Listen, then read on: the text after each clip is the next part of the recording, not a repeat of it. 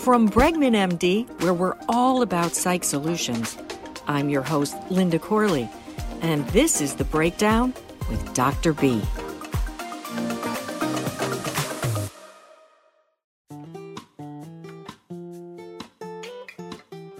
So, two people are looking out a window.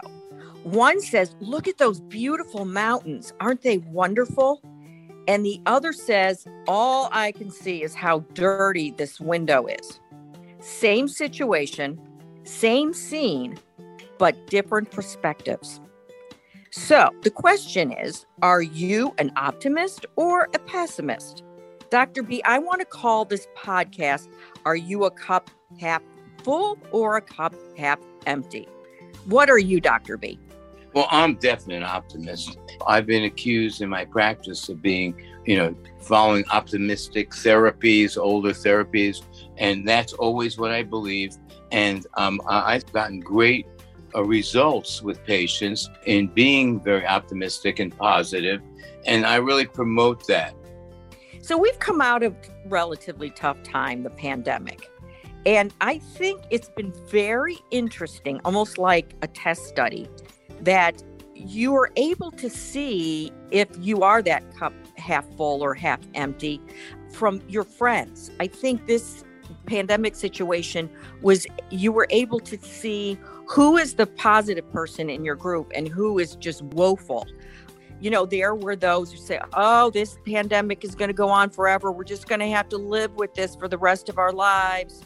Oh, the restaurant industry is never coming back I mean, did you find that? I mean, just negative, negative, negative. Well, you know, I, I, it was bad. You know, two and a half years of a plague. You know, we've never had anything like that. And people lost a lot. I mean, uh, loved ones, uh, income. There's been like a reason for some mourning. Maybe we need to move on a little bit. Okay. And that's what healthy humans do. And I think uh, we um, need to surround ourselves with more positive people at this point. How is positivity contagious? And why is it important to stay away from toxic people? First, optimism creates opportunity, pessimism kills it. In terms of your mental set, and what choices you know that you make. The choice when you get out of bed every day am i going to be an optimist or a pessimist? And what am i going to do to make my life a little better?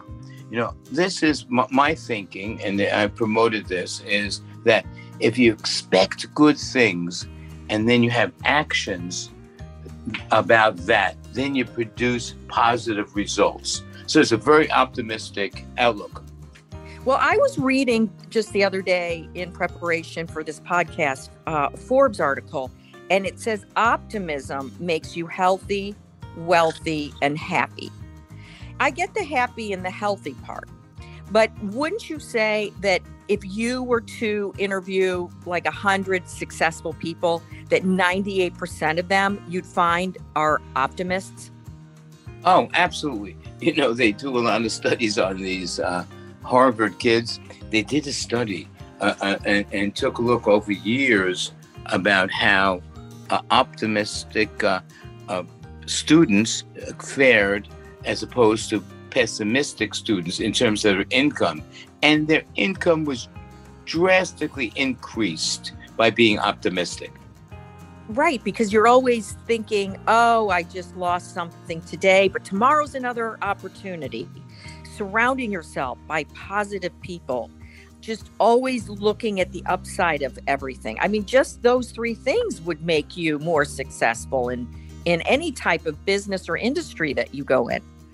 Are some people just born optimistic, so it's genetic? Or do hard times, bad situations, throw that optimistic person into pessimism? Yeah, listen, it's always an interplay between genetics and environment, like the parents that you have, the environment you had, uh, versus genetics. Now, certain people certainly are much more prone to being optimistic and others being pessimistic.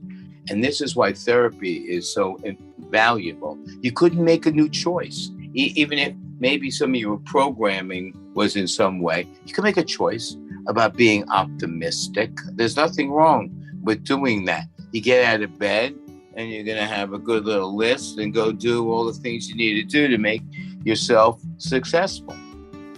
Speaking about getting out of bed in the morning and saying, All right, this is going to be a good day, I practice where for the first hour or two, I don't read anything negative, I don't listen to anything negative.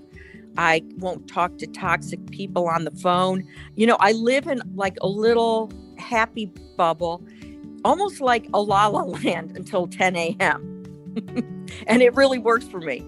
Hey, you know, Linda, I'm glad you put me on your list of people you talk to. Uh, okay, or, because I'm positive. I'll tell you my habit that has really worked for me. I like writing. Every morning, I take a blank sheet of paper, a white piece of paper, and I write an agenda. And it's all maybe I could be talking to a lot of people, talk, you know, write uh, uh, you know, the person and maybe what I want to talk about and what I want to do. And I have a positive agenda. And then I have my work, you know, because I see all the patients and I do some of the agenda during the work day. And I'm telling you, it's worked for me. So, um, you know, just pick a positive agenda and go for it. So I think what you're saying is we can practice being positive. What is your method? What are some wonderful points on your list that we can all practice? The first we already talked about a little bit was set your intention. Okay. That means make that agenda that I just talked about. Okay. And then uh, if you have that in front of you, it's a proactive goal setting situation for yourself. And it, make your intentions and challenge yourself a little bit, okay, during the day. So that's number one. Set some intentions. Write them on a paper if you need to, okay? Number two, hey, get outside your comfort zone a little bit. I know it's a cliche, but you know, it takes a little bit to make that phone call, invite somebody you know, to have some lunch with you, have a conversation with a boss or whatever. Make a little something outside your comfort zone. Then it's good to reframe things into an opportunity. In other words, we talked about the stock market thing, okay? Hey, it could be an opportunity, a new angle. Take a look at that, reframe. And look, stay away from bummers, okay? You know, people who are real pessimists and this and that, they drain you. Okay, another one that's kind of a little personal, but I will talk about it. You know, my wife would say, Artie, um, you're walking around like looking at the floor, all humped over and, and stuff. You know, I, I, I thought you're like you're trying to be a substantial guy. Okay, so then what happened was I got with my trainer who has, and he got me walking tall and straight. And that is what my message is. You go out of the house and you start walking tall and straight and around. Hey, good things could happen. And I'm telling you, it was something I've had to deal with, and I'm um, if you see me walking around, I'm walking around taller.